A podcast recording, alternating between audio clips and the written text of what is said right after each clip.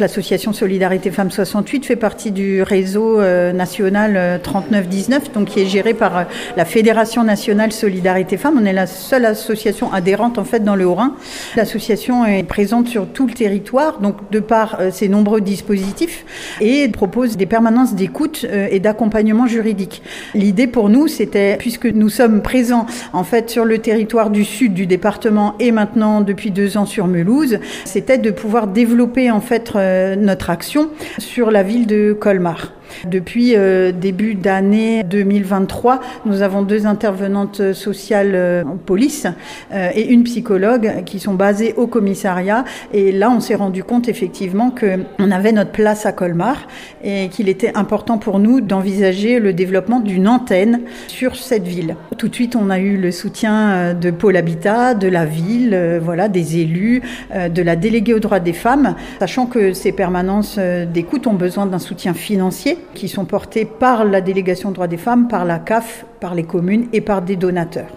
Donc le fonctionnement de cette permanence d'écoute dans un premier temps va se faire sur rendez-vous parce qu'on n'a pas euh, de professionnels dédiés en tout cas à cette permanence par manque de financement. Mon objectif pour 2024, c'est les bonnes résolutions hein, de l'année, euh, c'est de trouver en tout cas des financeurs afin de pouvoir embaucher euh, au moins un ETP travailleuse sociale pour gérer cette permanence et cette antenne.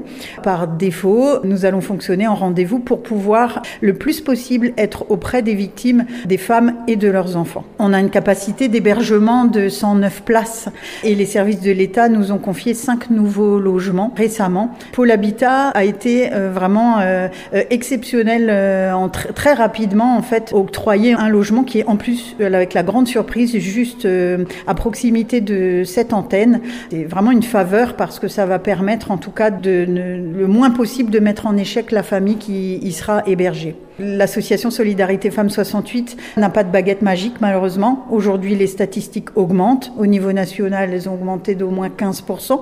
Nous, pour l'année 2023, c'est plutôt plus 30%.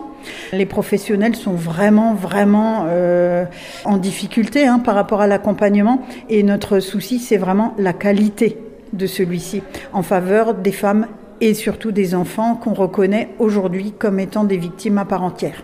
Vous l'avez notifié, des logements sont disponibles pour les personnes qui sont le plus en danger et qui en ont le plus besoin.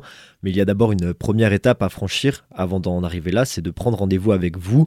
Et je pense qu'il est important de, rappeler que ce n'est pas une honte de venir vous voir et de demander de l'aide. Oui, vous, vous le dites bien. La honte, en fait, c'est très souvent ce qui caractérise euh, les femmes victimes de violences. Elles ont honte, elles culpabilisent, elles pensent que ce qui leur arrive, c'est de leur faute, que les violences, euh, bah, c'est parce qu'elles ont fait ceci, dit cela, etc. Euh, et que forcément, elles ont peur en face d'avoir un professionnel ou peu importe quelqu'un qui va, les juger. Nous sommes des professionnels formés euh, à cette problématique. Nous proposons aussi des, journées de sensibilisation et de formation euh, pour tous les professionnels euh, qui en sont en demande, justement pour qu'il y ait une meilleure prise en charge de ce public.